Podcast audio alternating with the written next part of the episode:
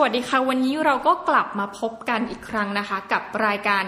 Infinity Podcast นะคะ Podcast ที่มีเรื่องราวหลากหลายตั้งแต่สังคม ปรัชญาไปจนถึงสตาร์ทอัพนะคะ วันนี้น้องหมีเจ้าเดิมนะคะ ก็เอาแขกรับเชิญมาท่านหนึ่งนะคะ เป็นบุคคลที่ค่อนข้างจะมีชื่อเสียงมากเลย แล้วก็เป็นที่ถูกพูดถึงนะคะ วันนี้ขอต้อนรับคุณนก ยลดาสวนยศ สวัสดีค่ะ สวัสดีค่ะ สวัสดีน้องหมีค่ะ โอ้เป็นเกียรติมากเลยเอ็ดดี้ไฟพี่นกซะแบบว่า โอ้เป็นผู้โด่งดังกันเลยทีเดียวนะคะอ้าวจริง เพราะว่าน้องหมีเนี่ยรู้จักคุณนกทางเดียวแล้วกันค่ะก่อนตั้งแต่ก่อนแบบว่าปีประมาณ 2,000 อย่างที่วันนั้น เราเถียงกันค่ะ 2010 11 12หรือคราวเนี้ยที่คุณนกไปออกรายการบูดี้อ๋อ ใช่ใช่ใช่ก็ใช่ไหมก็คะก็ราวๆนั้นค่ะ ถ้ารายการวูดดี้ก็น่าจะสักประมาณ 7-8 ปีที่แล้วอะไรอย่างเงี้ยค่ะนี่ใช่ถ้าเกิดใครไม่เคยดูนะคะ กด YouTube และตามไปดูได้ตอนนั้นนะเป็นเป็นครั้งแรกเอางี้ละกันที่น้องหมีเนี่ย เข้าใจคำว่า ผู้หญิงข้ามเพศ เป็นครั้งแรกเลยในชีวิต คือเราเคยได้ยินจากเมืองนอกก็แหละว่ามันมีคำว่า transgender ค่ะทีนี้บางทีศัพท์ภาษาอังกฤษเนี่ยค่ะมันไม่ได้ถูกแปลอืมให้มันเป็นแบบ proper ว่าเฮ้ยอย่างเงี้ยถ้าคำที่เป็นทางการภษไทยใช่อะไรอย่างนี้ใช่ไหมเราเรียกอย่างนี้ แล้วพอคุณอกเรียกว่าผู้หญิงข้ามเพศปุ๊บแล้วที่เราฟังเราก็เลยงงว่า ตกลงผู้หญิงข้ามเพศอืมอ๋อคือเคยเป็นผู้ชายอืมแล้วผ่าตัด แปลงเพศอืมก็เลยเป็นผู้หญิงข้ามเพศอะไรอย่างเงี้ยตอนนั้นเหมือนเราจะเริ่มเอ๊ะมันข้ามไปหรือข้ามมาเอออะไรอย่างงี้คือใช่ไหมคือจะต้องผู้หญิงข้ามไปเป็นผู้ชายหรือผู้ชายข้ามมาใช่เป็นผู้หญิงอะไรอย่างงี้ใช่ไหมเราไม่ได้มีปัญหาเรื่องว่าเจนดงเจนเดอร์นะคะเราแค่สับสนในการใช้คอ่าำใช่พุ่งตรงใช่ใช่นะคะค่ะวันนี้ก็เลยจะมาคุยกับคุณนกหลายเรื่องราวค่ะ ตั้งแต่เรื่องของ transgender อันนี้เป็นค่ะเชิงวิชาการหน่อยเรื่อง transgender นะคะ เรื่องของ ไปจนถึงว่าตอนนี้คุณนกเนี่ยมีดำเป็นผู้ดำรงตำแหน่งทางการเมืองใช่ไหมคะตอนนี้เป็นอะไรอยู่คะคุณนกอ่าเป็นถ้าถ้าคำย่อชัดๆก็คือสออบจอ่าถ้าเป็นคำเต็มก็คือสมาชิกสภาองค์การบริหารส่วนจังหวัดน่านค่ะ ถ้าเกิดว่าย้อนเวลากลับไปสักประมาณสักประมาณห้าหกปีเจ็ดปีเอ่อแต่ก่อนเขาก็จะเรียกสั้น ๆ ว่าสอจอสมาชิกสภาจังหวัดอะไรอย่างเงี้ยค่ะ ค่ะ ใช่ ก็รู้จักอีกทีตอนลงข่าวว่าชนะเลือกตั้งอืม เราก็แบบ เอ้ยค่ะนี่คือคุณคุณอ้าว นั่นคือคนที่เคเป็ยนลคงนเดียววูดกันดี้โอ้ใช่ใช่คนที่เคยโดนด่าในวูดดี้นั่โอ้นเองใจเย็นๆนะคะ วันนี้เนี่ยเราไม่ได้มาแก้ตัวแทนใครทั้งนั้นนะคะ แต่ว่าพอดีคือคือเห็นประวัติแล้วน่าสนใจมาก อันนี้พูดขอบคุณพูดค่ะพูดตรงๆนะคะ แบบว่าน้องหมีก็คือ เอายอมรับตรงๆว่าเราอะมีความรู้เรื่อง gender เนี่ยน้อย แล้วเมืองไทยเองเนี่ยมี คนที่ศึกษาด้าน gender studies มาตรงๆเนี่ยก็น้อย นี่คุณนกก็ถือว่าเป็นคนหนึ่งเนี่ยที่เปิดเปิดคล้ายๆเปิดกะลาของน้องหมีออกมานะคะโอ้โหเปิดขนาดนั้นเลยเหรอคะเปิดความรู้ออกมาว่าอ๋อจริง ๆ น้องหมีก็เป็นอย่างก็น่าจะได้อยู่แล้วนะ ตอนที่น้องหมีไปท่องโลกนะคะ รายการน้องหมีท่องโลกอะอ๋อนี่นะคะค่ะนี่ขอคุยถึงประเด็นแรกแล้วกันคุณนกเรื่องค่ะของ transgender อืมคุณนกเนี่ยเรียกตัวเองว่าเป็น ผู้หญิงข้ามเพศใช่ค่ะ ถูกไหมคะใช่ทีนี้อธิบายนิดนึงว่าคำว่าผู้หญิงข้ามเพศเนี่ยแปลเอาเป็นภาษาไทยยาวๆค่ะแปลว่าอะไรคะสำหรับคนที่ไม่เข้าใจโอเค ก่อนที่จะไปแปลภาษาไทยยาวๆ นกเล่าอย่างนี้ก่อนค่ะว่าคำว่าผู้หญิงข้ามเพศเนี่ยมันมาจากคำว่าอ่า transsexual woman อืมอ่าโอ้โหนะคะก็คืออ่าเหมือนถ้าอธิบายเป็นภาษาไทยง่าย ๆ ก็คือว่าเป็นคนที่เกิดมาแล้วเนี่ย จิตใจเป็นผู้หญิง แต่ร่างกายเป็นผู้ชาย แล้วเขาก็พยายามที่จะอ่าเปลี่ยนแปลงร่างกายเขาอะค่ะ ให้ตรงกับจิตใจก็คือเปลี่ยนจากผู้ชายไปเป็นผู้หญิงอ่าอย่างเงี้ยแต่ถ้าอธิบายกันภาษาง่าย ๆ ตอนเนี้ยในสื่ออะไรต่างๆเนี่ยเขาก็จะบอกว่าอ่าเหมือนคนเกิดผิดร่างอะค่ะ อืม เหมือนผู้หญิงที่เกิดมาผิดร่าง แล้วก็ต้องการที่จะ correct ร่างกายตัวเองให้ถูกต้อง คือผ่าตัดกลับไปเป็นผู้หญิงเหมือนเดิมอืมงงไหมพอพอการพูดว่าผิดร่างเนี่ยอืมทำเหมือนว่าขอโทษนะคะ เราเนี่ยค่ะมีสภาวะทางจิตที่ผิดปกติเลย ถ้าถ้าวิธีการที่อืมอืมเราเราอธิบายว่าแบบนั้นนะค่ะใช่ไหมเอ่ยเอ่อ หมายหมายถึงว่าจิตเนี่ยมันยังเป็นเหมือนจิตเดิมค่ะ มันก็เป็นจิตเดิมมันก็ไม่ได้ผิดปกติอะไร คือ คือเรายึดหลักแกนของมันอยู่ที่อยู่ที่อ่าสภาวะของจิตใจที่เรามองตัวเราเองว่าเป็นผู้หญิงอืมอ่าค่ะแล้วเราก็ต้องการที่จะ correct ระหว่างระหว่างอ่า mentality จิตสภาพจิตใจของเรากับ physical ก็คือร่างกายเราโอเคให้มันตรงกัน คือจริง ๆ แล้วเนี่ย โดยนัยยะเนี่ยคืออย่างนี้ค่ะ ต้องต้องบอกว่าเรื่องของการข้ามเพศเนี่ยนะน้องหมี เรื่องของการข้ามเพศเนี่ยมันเป็นเรื่องที่ที่เป็นสองเรื่องค่ะ ก็คือเรื่องของจิตใจ เพศจิตใจกับเพศร่างกายค่ะใช่ไหมเป็นเรื่องของเพศจิตใจกับเพศร่างกาย ไม่เกี่ยวกับเรื่องว่ามันมันจิตวิปริตหรืออะไรอ่าหรือค่ะหรืออะไรพวกนี้นะ แต่มันหมายถึงว่ามันมีมันมีเพศจิตใจ แล้วก็มีเพศร่างกาย เวลาที่คนเราเกิดมาเนี่ยแต่ก่อนเนี่ยถ้าถ้าเราไม่เคยรู้จักเลย ถ้าในประวัติศาสตร์ย้อนหลายหลายพันปีเนี่ย เราก็รู้จักแค่ว่าคนที่เกิดเป็นชายก็คือ เพศจิตใจก็คือชาย เพศร่างกายก็คือชาย คนที่เป็นหญิง เพศจิตใจก็เป็นหญิง เพศร่างกายก็เป็นหญิง เราก็คงจะรู้จักกันแค่นั้นค่ะแต่พอพอด้วยสภาพสังคมที่มันที่มันอ่าผันเปลี่ยนหมุนเวียนมาเนี่ยคนที่มีสภาพเพศทางจิตใจกับเพศทางร่างกายเนี่ยไม่สัมพันธ์กันเนี่ยเริ่มแสดงตัวอืมออกมามากขึ้นเนี่ยเราก็เลยทำให้ให้เห็นว่าคนในโลกใบเนี้ยมันมีคนที่เกิดมาแล้ว เพศทางจิตใจกับเพศทางร่างกายเนี่ย มันไม่ตรงกันก็มีนะอืมอ่าเดิมทีเดิมทีถ้าย้อนกลับไปสักประมาณเป็นหลายสิบร้อยปีก่อนอย่างเงี้ยค่ะอ่าคนกลุ่มที่เพศจิตใจกับเพศร่างกายไม่ตรงกันเกิดมาเป็นแบบเนี้ย คนก็มักจะเข้าใจผิดว่า เอ้ย คนพวกเนี้ยวิปริตวิปลาสหรือเปล่าอืมค่ะเป็นบ้าบ้าๆบอๆหรือเปล่า เกิดมาทำไมทำไมทำไมร่างกายเป็นเพศหนึ่งแล้วตัวเอ่อจิตใจจะเป็นอีกเพศหนึ่ง อันนี้คือเดิมทีเมื่อหลายสิบเป็นปีความเข้าใจเป็นความอ่เข้าใจของคนทั่วๆไปว่าอย่างนั้นค่ะหลังจากนั้นเนี่ยคนที่เกิดมาแล้วเนี่ยเพศจิตใจกับเพศร่างกายไม่ตรงกันเนี่ยเขาก็พยายามดีเฟนต์ตัวเองว่า เออ เขาอะไม่ได้มีมีความผิดปกติทางทาง mentality ก็คือไม่ได้วิกลจริตไม่ได้บ้าบอ แต่มันเป็นเรื่องแค่ว่าการรับรู้ตัวตนของเขาในเพศของจิตใจนั้นอะมันเป็นเพศที่ตรงกันข้ามกับเพศร่างกายของเขาเท่านั้นเองอ่าพอเขาดีเฟนต์ตัวเขาเองได้ วิวัฒนาการทางการแพทย์ก็เกิดขึ้น การแพทย์เขาก็เข้ามามีบทบาท ต่อการที่บุคคลคนหนึ่งเนี่ยจะ complete เพศร่างกายกับจิตใจอ่า แล้วก็ให้ให้มันตรงกันค่ะนะคะ ทีนี้ทางทางการแพทย์อันนี้พี่นกเล่าก่อนว่าอ่ามันมีอยู่สองอย่างที่จะสามารถแก้ไขได้ เพราะมันเป็นเรื่องของเพศจิตใจกับเพศร่างกายใช่ไหค่ะมค่ะก็สามารถแก้ให้จิตใจตรงกับร่างกายอืมกับแก้ร่างกายตรงกับจิตใจ โอ้โหเก็ตปะเอาละเอาละเริ่มอะโอเค ก็เก็คืตอปะสมมุติสมมุติอ่าสมมุติสมมุติว่ามีคนคนหนึ่งเพศจิตใจเป็นเพ ศหญิงอืมค่ะแต่เกิดมาเพศร่างกายเป็นเพศชาย มีวิธีแก้อยู่สองวิธีทางการแพทย์ แน่นอนเราเป็นนักวิทยาศาสตร์เราก็เราก็จะรู้อยู่แล้วว่า เมื่อเราจะ correct อะไรก็ตามให้มันตรงกันเนี่ยอ่าซึ่งอืมมันไม่ตรงกันอยู่สองสิ่งเนี่ย มันก็คือแก้สิ่งใดสิ่งหนึ่งก็ได้ใช่ไหมใช่ค่ะอ่าก็อาจจะไปแก้ที่เพศจิตใจ ให้มันตรงกับร่างกายซะก็ได้นี่คือหนึ่งวิธีใช่ไหมค่ะ หรือแก้เพศร่างกายให้มันตรงกับจิตใจ ก็ได้ใช่ไหมนี่ก็ค่ะคืออีกหนึ่งวิธีใช่ไหมค่ะ ทีนี้วิวัฒนาการทางการแพทย์เนี่ย ก็ลองผิดลองถูกมาเรื่อยๆอ่าก็เคยมีแพทย์หลาย ๆ คนนะคะ แล้วก็มีครอบครัวมีพ่อแม่มีหลาย ๆ คนอะคนที่เป็นเองด้วย พยายามที่จะลองเปลี่ยนจิตใจของตัวเองก่อนค่ะ ให้ตรงกับเพศร่างกาย เพราะก็เป็นหนึ่งวิธีใช่ไหมที่อันนี้ง่ายเราก็บอกยากนะว่ามันง่ายหรือมันยากเออคือบังคับตัวเองอะบังคับตัวเองาบังคับจิตใจตัวเอง ให้มีเพศตรงกับร่างกายทั้งทั้งๆที่ฉันน่ะไม่ได้ไม่ไม่ไม่ได้อยากเป็นเพศกับร่างกายนึกออกปะค่ะอะก็เคยมีคนลอง ปรากฏ ก็ปรากฏว่ามันก็ไม่ได้ไงมันก็แก้ไม่ได้ มันมันก็คงมีคนที่หลอกตัวเองสำเร็จไประดับหนึ่งไประดับระดับหนึ่งแต่อะโดยแต่โดยวิทยาศาสตร์ที่เขาวัดในเรื่องของของความรู้สึก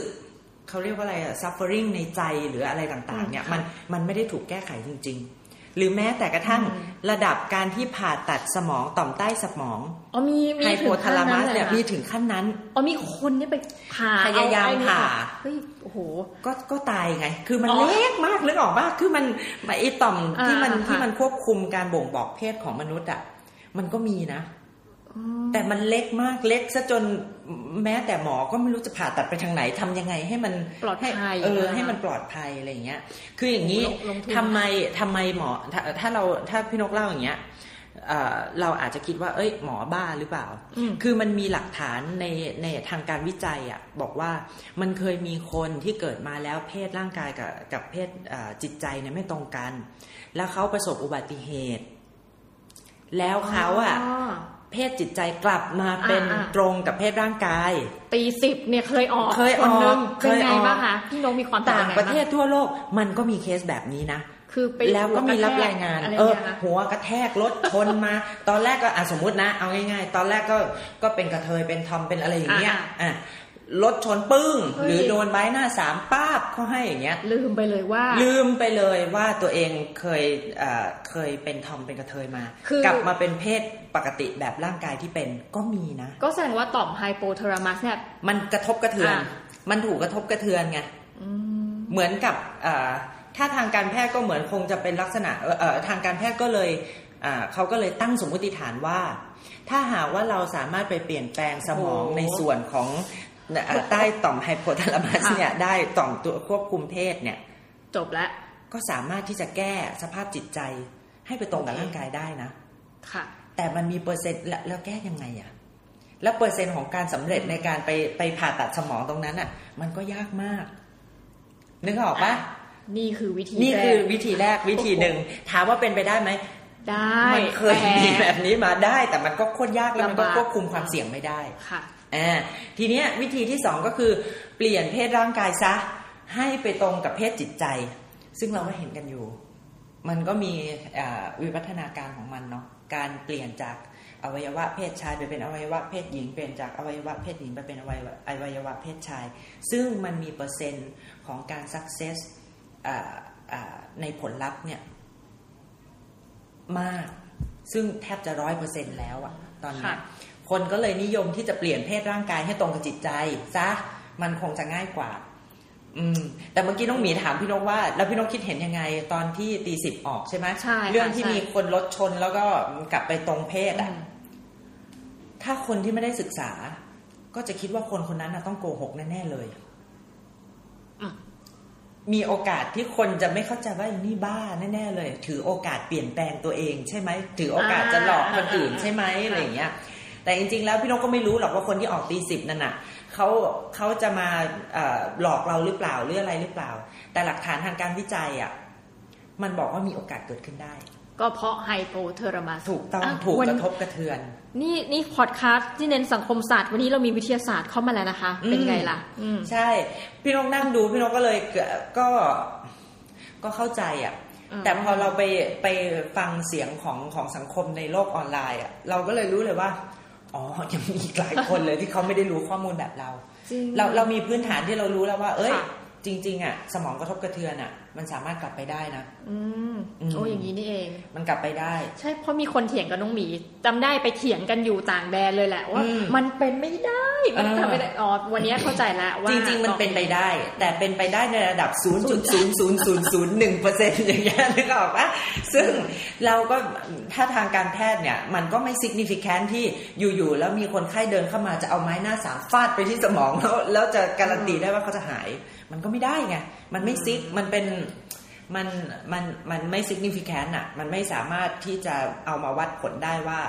เมื่อสมองกระทบกระเทือนหรือผ่าตัดสมองแล้วเขาจะการรับรู้เพศเขาจะจะกลับไปเป็นตรงกับร่างกายอะแล้วทีนี้น้องหมีอะขอถามเป็นลำดับที่สามเออคือมันมีไหมคะ ประเภทว่าสมมติเราเกิดมาเป็น เด็กผู้ชายคนหนึ่งค่ะมีความใฝ่ฝันว่าอุ้ยอยากจะแบบเป็นผู้หญิงเนาะอืมเราก็เปลี่ยนกลายเป็น transgender ปรากฏเปลี่ยนไปแล้วทุกอย่างเรียบร้อยตัดหมดอ้าวคนพบอีกแล้วว่า เอาฉันอยากเป็นผู้ชาย อืมมีไหมคะเคสอย่างเงี้ย พี่น้องไม่เคยเจอนะ แต่ก็ไม่ปฏิเสธว่าอืมมันจะไม่มีโอ้นี่ขั้นสุดเลยนะ เปลี่ยนไปเปลี่ยนมาอย่างเงี้ยอืมคือคือต้องบอกว่าเอ่อ การเปลี่ยนไปเปลี่ยนมาตรงเนี้ยอาจจะไม่ได้เกิดขึ้นที่อาจจะไม่ได้เกิดขึ้นที่ที่ที่ว่าตัวเขาอะสลับเปลี่ยนไปเปลี่ยนมา แต่มันเป็นเออร์เรอร์ของการที่เขา identify ตัวเองพลาด เข้าเข้าใจความหมายไหมคะหมายความว่าหมายความว่าจริง ๆ แล้วอะอ่าเขาอะไม่ได้ไม่ได้เป็น truly transsexual อะ แต่เขาอะคิดดันว่าตัวเองเสพข้อมูลอ๋อต่างๆ แล้วก็คิดเอาเองว่าฉันน่ะคงจะเป็น truly transsexual แล้วเหมาะสมกับฉันมาก ๆ เลยที่ฉันควรที่จะไปผ่าตัดซะอะนึกออกปะค่ะแล้วก็ไปปรึกษาหมอ ซึ่งหมอก็ไม่มีทางที่จะรู้เท่าตัวเขาอะหมอแค่แค่จะเป็นคนกรองว่า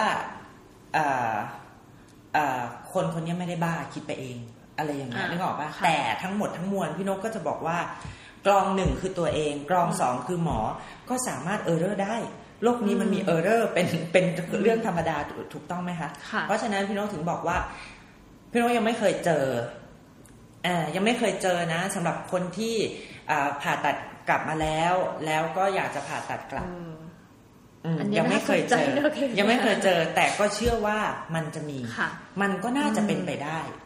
อ่ามันก็น่าจะเป็นไปได้น่าเป็นไปได้ คืออย่างนี้ค่ะ ต้องต้องเล่าให้น้องหมีแล้วแล้วคุณผู้ฟังฟังอย่างหนึ่งว่า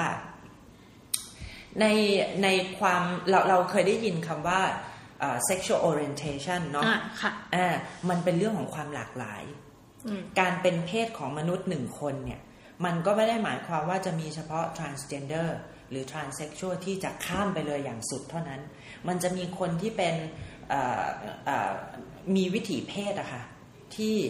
ที่ที่ก้ากึ่งหรือเป็นมากเป็นน้อยเนี่ยค่ะมันก็มีความเขาเรียกว่ามันเป็นสีเทาอะอืมซึ่งมันก็มีความเข้มของสีเทาที่ไม่เท่ากันค่ะบางทีการที่ตัวเขาเองคนที่คนที่เกิดเคสเองเนี่ย การที่เขาอะจะ identify ตัวเองว่าฉันเทาเข้มมากเข้มน้อยเนี่ยอืมบางทีมันก็มีเออร์เรอร์ได้ จริงเนาะนึกออกปะคือตอนเนี้ยขอขออนุญาตนะคะอาจจะเป็นคำที่ไม่ได้สุภาพแต่ว่าค่ะ มีคำว่าตุ๊ดเนาะอืมเวลาเวลาที่ถูกเรียกค่ะตุ๊ด กะเทย เกย์ทอมอืมเลสเบี้ยนอืมทีเนี้ยพออย่างคุณนกก้าวขึ้นมาในรายการวูดดี้เนี่ยค่ะมันมันทำให้เรา อ๋อ จริง ๆ แล้วคำว่าคำว่าตุ๊ดเนี่ยต่างคือเท่ากับ transgender ไหมคะ ก่อนที่พี่น้องจะตอบเราเอาหลักการคุยกันก่อนอ่าหลักการคือ พี่น้องไม่ได้พูดเองนะ แต่อันเนี้ยมันเป็นข้อมูลทางวิชาการที่ มันใช้กันทั่วโลกค่ะนะคะ เรื่องของ sexual orientation หรือความหลากหลายทางเพศเนี่ยอืมเขามีอยู่ทั้งหมด 6 อันอ่าอ่ามามีอยู่ทั้งหมด 6 อัน อันแรกก็คือตัว G เนาะเกย์ชายรักชาย อันที่สองคือตัว L lesbian lesbian ก็คือผู้หญิงที่ชอบผู้หญิงด้วยกัน รักผู้หญิงด้วยกันค่ะอันที่สามก็คือตัว B คือ bisexual ก็คือจะเป็นชายหรือหญิงนี่แหละ หรือใครก็ได้ที่รักได้ทั้งชาย แล้วก็รักได้ทั้งหญิง อ่าอ่าอันที่สี่ก็คือตัว T ก็คือ transgender ที่เราคุยกันอยู่ค่ะนะคะก็คือคนข้ามเพศ ซึ่งในตัว T เนี่ยเดี๋ยวมันมีลึกลงไปอีกอ่าเดี๋ยวเราว่ากันอะเดี๋ยวเราว่ากันอ่อ่าตัว I ค่ะ intersexual ก็คือคนที่เกิดมา เกิดมาแล้วมีอวัยวะเพศ พร้อมๆกันที่เป็นบ่งบอกเพศอะได้ทั้งสองเพศ แล้วให้ไปเลือกเอาใช่ไหมคะในอ่าตามกฎหมายคือต้องไปซึ่งเลือกก็เอาจะจะจะอ่าเขาเรียกว่าจะซับซ้อนในเชิงของ mentality อีก ค่ะ คือถ้าทาง physical เนี่ย intersexual เนี่ยเขาดูที่ physical ก่อนเลย ดูที่ physical ก็คือดูที่ดูที่ร่างกายก่อนเลย ถ้าร่างกายเกิดมาแล้วมีทั้งอวัยวะชายและอวัยวะหญิงเนี่ย ถือว่าเป็น intersexual ค่ะ แล้วเสร็จแล้วเนี่ยเขาจะเลือกเป็นเพศอะไร ก็ไปดูที่จิตใจเขาอีกทีหนึ่งแต่ว่าตอนเกิดเนี่ย ตอนเกิดเนี่ยดูที่ฟิสิกอลอย่างเดียวเลย สมมุติมีสองอย่างหมออาจอันนี้ถามได้ไหมคะเพราะว่าเราเข้าใจว่าหมออาจจะระบุ หรือผู้ปกครองให้ระบุไปก่อนว่าสมมติเป็นเพศหญิงใช่ แล้วพอโตขึ้นค่อยไปเปลี่ยนตรงคำใช่อ่าซึ่งอีกตอนเนี้ยทีกฎหมายรองรับนะ คนกลุ่มนี้ค่ะอ่าอะเข้าใจได้อะใช่ก็คือเข้าใจได้อืมแต่ว่าจริง ๆ แล้วเนี่ยในรายละเอียดของ intersexual ก็มีอีกนะอะน้องหมีคือเดี๋ยวเล่าเกริ่นนิดนึงโอเคเราก็จะคิดว่า อ๋อ มันต้องมีลึงกับโยนีออกมาพร้อมกันใช่ไหม คือมีเอ่อ กลีบของโยนีนะ แล้วก็มีลึงเอ่องอกออกมาด้วยใช่ไหม อันนี้เรียกว่า intersexual ใช่ไหม คือก็ใช่นะ ประเภทหนึ่ง แต่มันก็จะมีอีกประเภทหนึ่งที่มีลึงค์ออกมา แล้วก็มีอัณฑะทุกอย่างเหมือนผู้ชายเลยอ่าแต่ข้างในดันมีรังไข่โอ้โห เก็ตปะค่ะซึ่งอันเนี้ยถ้ามองจากภายนอกหรือแม้แต่หมอไม่รู้ทำคลอดเลยเนี่ย ก็ไม่มีทางรู้อ๋อ ว่าเขาเป็น intersexual อืมนึกออกปะหรือแม้แต่แล้วแล้วบางทีอ่าคนคนเนี้ยโตมา ค่อยๆมีหน้าอกขึ้นมา ทั้งทั้งๆที่เขาก็มีลึงค์มีรังมีมีอัณฑะเขาเองก็อาจจะไม่รู้เขาเองก็ได้อาจจะไม่รู้ว่าจนกระทั่งเขางอะมีมดลูกอยู่ข้างในอย่างเงี้ยโอ้โหคนคนลักษณะแบบเนี้ยเขาเรียกว่าอินเตอร์เซ็กชว intersexual ลอะหรือผู้หญิงผู้หญิงที่มีโยนีเป๊ะเลยอ่าอยู่ข้างนอก แต่ข้างในดันมีอัณฑะหลบในอยู่ อย่างเงี้ยแล้วเขาโตขึ้นมาเขาก็จะมีร่างกายกำยำอะไรอย่างเงี้ยนึกออกปะค่ะค่ะเออโดยที่เขาก็ไม่รู้ว่าเขาเป็น intersexual อย่างเงี้ยมันมันมีความซับซ้อนของของ intersexual อยู่มันเราเคยจะเห็นข่าวใช่ไหมเคยค่ะเคเอยอชายคนนี้เอ่ออยู่อยู่เพิ่งรู้ว่าตัวเองมีมดลูกอะไรเงี้ยอะไรเงี้ยเออชชายชาวจีนชาวอะไรแต่อะไรว่าไปอย่างเงี้ยคือว่าอันเนี้ยคือเคส intersexual เคสอย่างเงี้ย อาจจะไม่ได้เกี่ยวกับ mental อะไรนะคะ โดยเริ่มต้นคือมันคือความผิดปกติทางร่างทางกายร่างกายจก่อรินงคนที่เขาจะ identify กลุ่มเนี้ยนะคะ แล้วหลังจากนั้นเนี่ยค่อยไปดูว่า เอ้ยโตขึ้นชอบมาแบบไหนจิตใจเขาอ่าเขาเป็นชายหรือหญิง แล้วหมอก็จะผ่าตัดเขาไปให้ตรงผ่าตัดร่างกายให้ตรงกับจิตใจ อันนี้คือตัวไอนะคะ อันที่ห้าเนาะอ่าอันอัที่นหที่กหกก็คือตัวคิวคิวเนี่ยเคลียเนี่ย ถ้าเราพูดเป็นเอ่อคำเนี่ย มันก็ดูเหมือนแบบเป็นคนที่ อืม แปลกๆเหรอ แต่พี่น้องให้คำว่าเป็นคนที่ไม่ได้จำกัดว่าตัวเองอยู่ในอยู่ในเพศอะไรอ๋อถ้าถ้าเคลียเนี่ยคำพูดเนี่ยมันดูฟังดูไม่ค่อยเพราะเนาะคือเหมือนคนแปลกอะไรเงี้ย แต่ว่าพี่น้องใช้คำว่าเขาไม่ได้จำกัดว่าเขาเป็นเป็นเพศอะไร เขาไม่ได้มองไม่ไม่ได้เมนชั่นตัวเองถึงเรื่องเพศเลยอะ่ะฉันก็เป็นของฉันแบบนี้อืมเคยเคยได้ยินบางคนที่เขาพูดแบบนี้ปะ คือคือไม่ต้องมาถามว่าฉันเป็นชายหรือหญิง หรือฉันจะเป็นตุ๊ดเป็นอะไรเป็นเกย์เป็นไม่รู้ฉันเป็นของฉันแบบนี้แหละ คือตอนแรก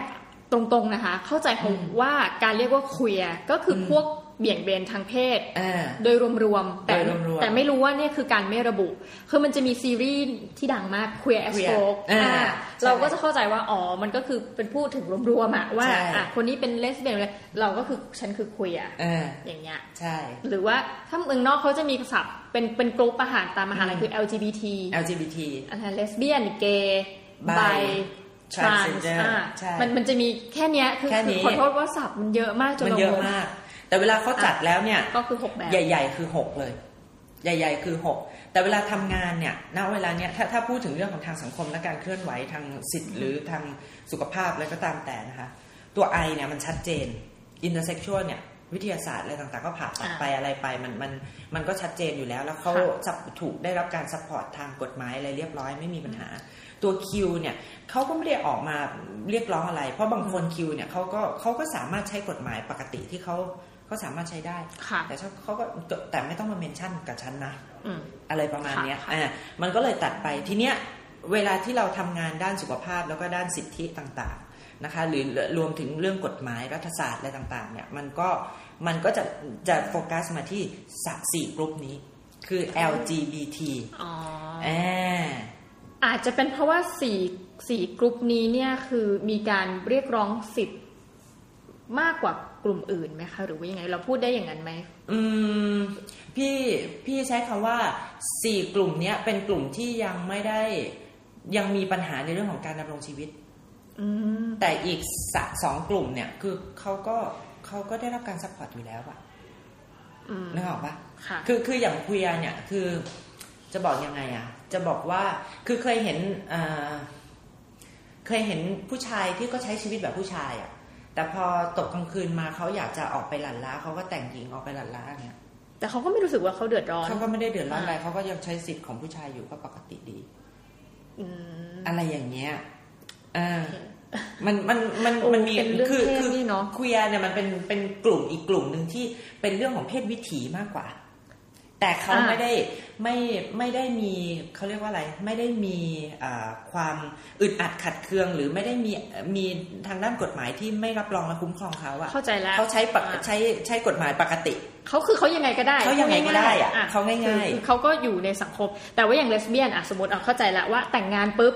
กฎหมายไม่รองรับ กฎหมายไม่รองรับ แล้วคนหนึ่งจะต้องผ่าตัดใครเซ็นใช่อ่ามันมีอันนี้มันเข้าใจมันแล้วมีมันมีอุปสรรคในเรื่องของการดำรงชีวิตค่ะ มากมายเลยของ LGBT เนี่ย มันก็เลยทำให้เราอะได้ยินแต่แค่สี่กลุ่มนี้ จริงๆสามด้วยนะ เพราะตัว B เนี่ยเขาก็เราก็ไม่ได้เฉยๆเนาะถูกต้องคือเขาก็ไม่ได้มาคือเราเราไม่สามารถรู้ได้ว่าใครเป็น B เอางี้ ถ้าเขาไม่บถ้าอกเขาไม่พูดอ่าเขาไม่พูด เพราะเอาจริง ๆ แล้วอะบางทีอะถ้าเรามานั่งถามกันตรงๆอะบางทีอะ ตัวเราเองยังไม่รู้เลยว่าเราเป็นไบเซ็กชวลด้วยหรือเปล่า เอาจริงๆปะอืมเออเออ หรือผู้ชายบางคนหรือผู้หญิงบางคนที่เราเห็นสวยๆหล่อๆเนี่ย บางทีเขาก็เคยมีแฟนเป็นผู้อะอย่างผู้ชายเนี่ย ก็ปกติก็มีแฟนเป็นผู้หญิงนะอยู่ๆมาวันหนึ่งในชีวิตเนี่ย อยู่ๆก็ก็ไปมีแฟนเป็นผู้ชายซะงั้น อืมอย่างเงี้ย แล้วเราก็บอกว่าเฮ้ย อีกคนคนเนี้ย แต่ก่อนเนี่ยหลอกคนอื่นว่าเป็นเกย์เออหลอกคนอื่นว่าเป็นผู้ชายมาตลอดแต่มันเป็นเกย์เหรอจริงๆแล้วมันไม่ใช่หรอกเขาก็สามารถรักได้ทั้งผู้ชายทั้งผู้หญิงแหละ ตอนที่เขามีแฟนเป็นผู้หญิงเขาก็รักผู้หญิงคนนั้นอะแต่ตอนเนี้ยเขาเริ่มรู้สึกว่าเขาเขาชอบผู้ชายคนเนี้ยเขาก็รักผู้ชายคนนี้ได้ แล้วเดี๋ยวสักพักหนึ่งถ้าเขาเลิกกับผู้ชายคนนี้ไปเขาอาจจะไปคบกับผู้หญิงอีกทีหนึ่งก็ได้อ่าซึ่งเขาก็ไม่ได้ ไม่ได้เป็นไม่ได้เป็นเกย์อะแต่ก็เขาเป็นไบอะเขาเขาเป็นไบก็รักได้ทั้งคู่อะเพราะฉะนั้นมันเลยทำให้ถ้าคนที่ไม่เข้าใจในเรื่องของไบเซ็กชวลเนี่ยก็จะคิดว่าเฮ้ยหลอกว่าเป็นเกย์หรือเปล่า หลอกว่าเป็นเลสหรือเปล่า เดี๋ยวคบกับผู้หญิงเดี๋ยวคบกับผู้ชาย จริง ๆ แล้วไม่ได้หลอกอะไรหรอกคนคนนั้นเขาก็คบได้ทั้งคู่อะอย่างเงี้ยมีความซับซ้อน มีความซับซ้อนจริมีงความๆซับซ้อน แล้วก็กฎกฎหมายไทยก็ยังไม่รองรับใช่ไหมคะ ไม่รองรับ คือแต่งงานมีประเพณีได้ แต่ไม่ใช่ถูกต้องตามกฎหมาย ใช่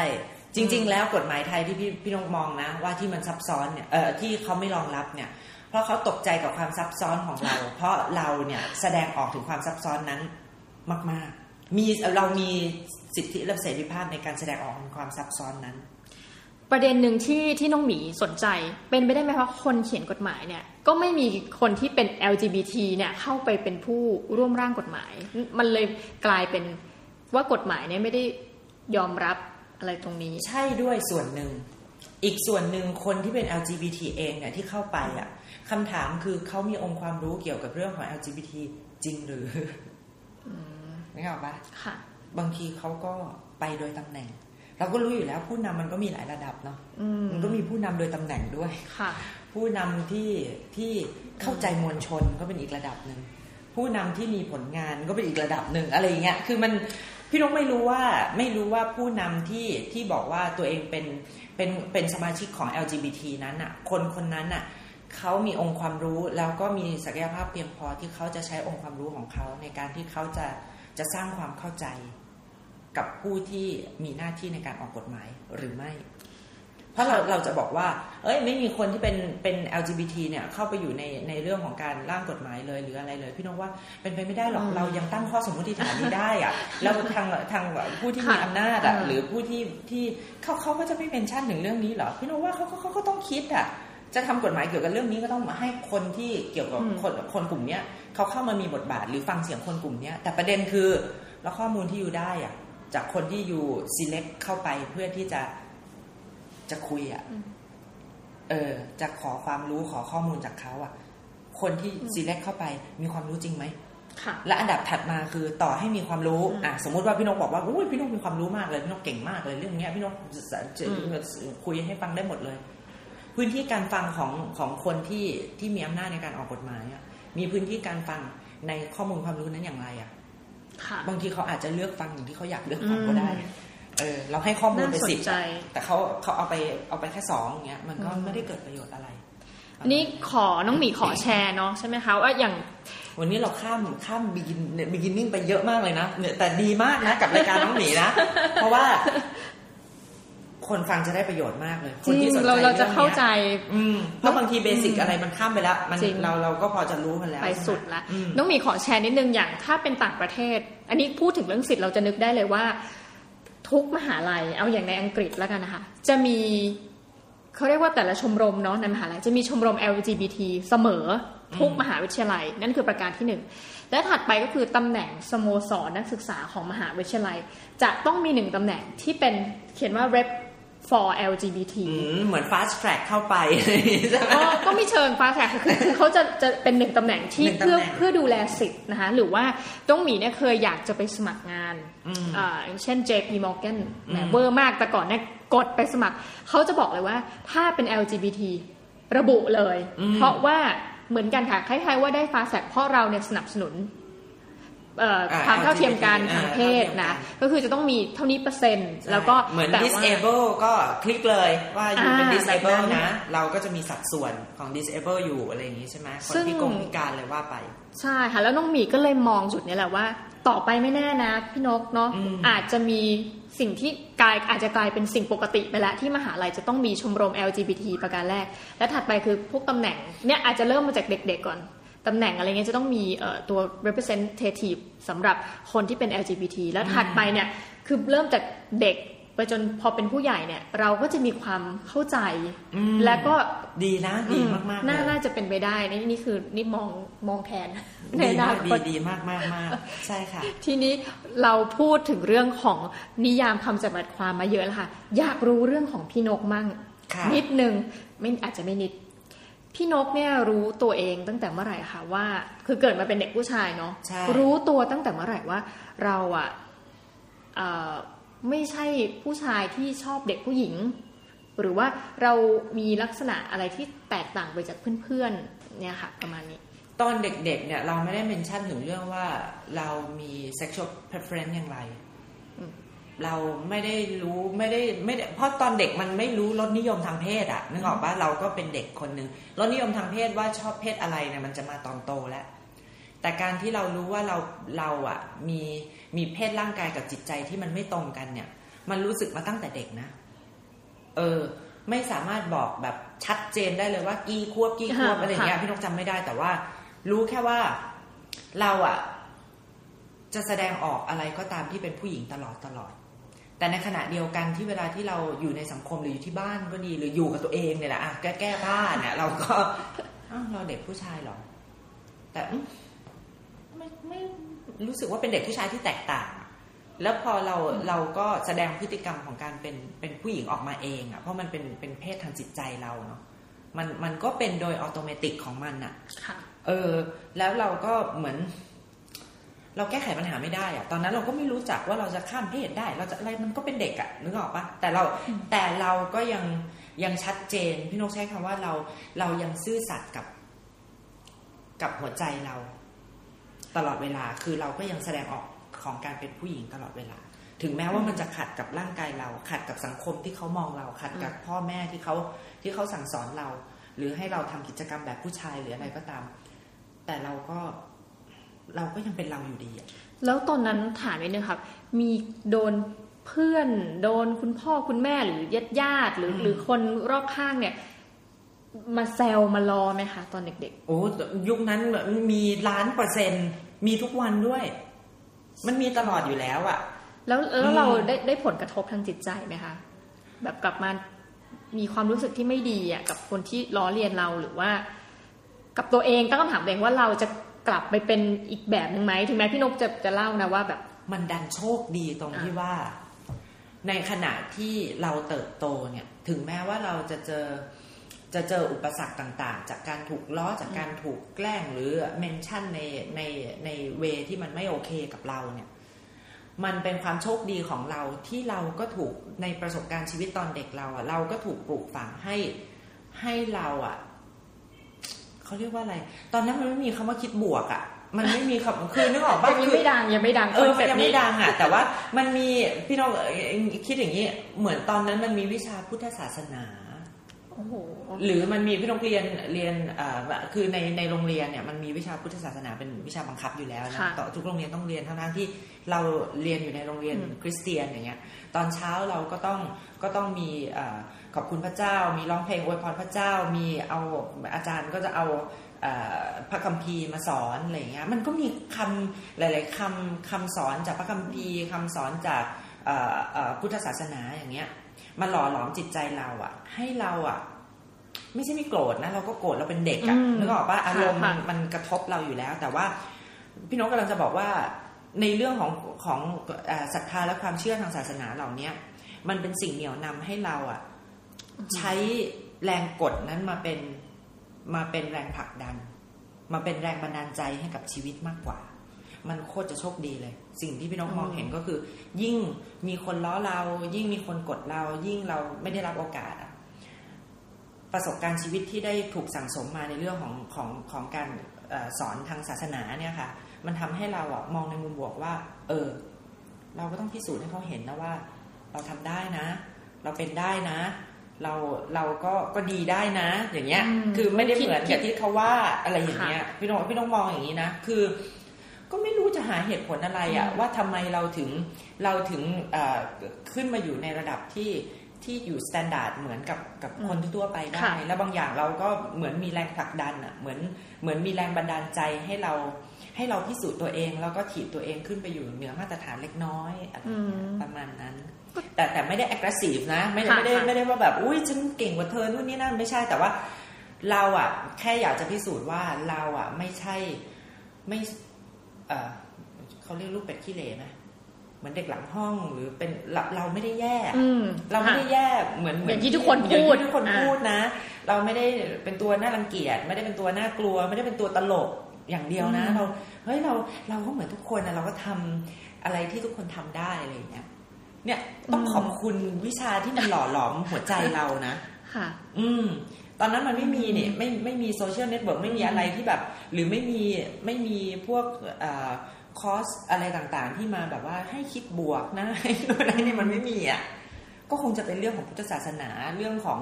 เออคัมภีร์ไบเบิลอะไรอย่างเงี้ย ที่แบบหล่อหลอมเราทุกวันทุกวัน โอ้ดีมากเคเลยยจำได้อะว่า เราอะระงับความโกรธด้วยด้วยด้วยบทความบทความหนึ่งแต่ก่อนเป็นคนเกลี้ยกล่อมมากนิสัยไม่ดีมาก ย้อนอคือดีตคือนึกออกว่าคือเราเป็นเด็กแบบเนี้ยแล้วพอเรามาถูกกระทบอะมันมันเป็นสัญชาตพี่นกว่ามันก็น่าจะเป็นสัญชาตญาณแหละ เราเด็กๆ เราเจ็บเรายังร้องไห้เลยค่ะเออ เวลามีคนทำอะไรเราก็วีดใส่แล้วเราก็แบบว่า อย่าทำกับฉันแบบนี้นั่นนู่นนี่นั่นอะไรอย่างเงี้ยแต่มันมีบทพระคัมภีร์บทหนึ่งอะที่พูดบอกว่า ถ้ามีใครตบแก้มขวาอ๋อ ให้ยื่นแก้มซ้ายให้เขาตบอีก อย่างเงี้ย ไม่รู้เหมือนกันว่าทำไมตอนเด็กนะมันมันอะไรมันมันทำให้เราเกิดปัญญาขึ้นมาได้ว่า เอ้ย เราจะสามารถระงับความโกรธได้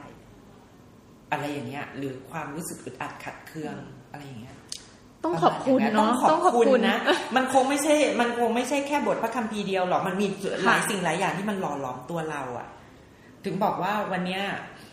โรงเรียนครูบาอาจารย์ พ่อแม่อืมหรือประสบการณ์ชีวิตอะที่ทุกสิ่งทุกอย่างอะมันมันหลอมตัวเราอะหรือแม้แต่กระทั่งสิ่งที่มันมันเหมือนเป็นสิ่งที่ไม่ดีอะ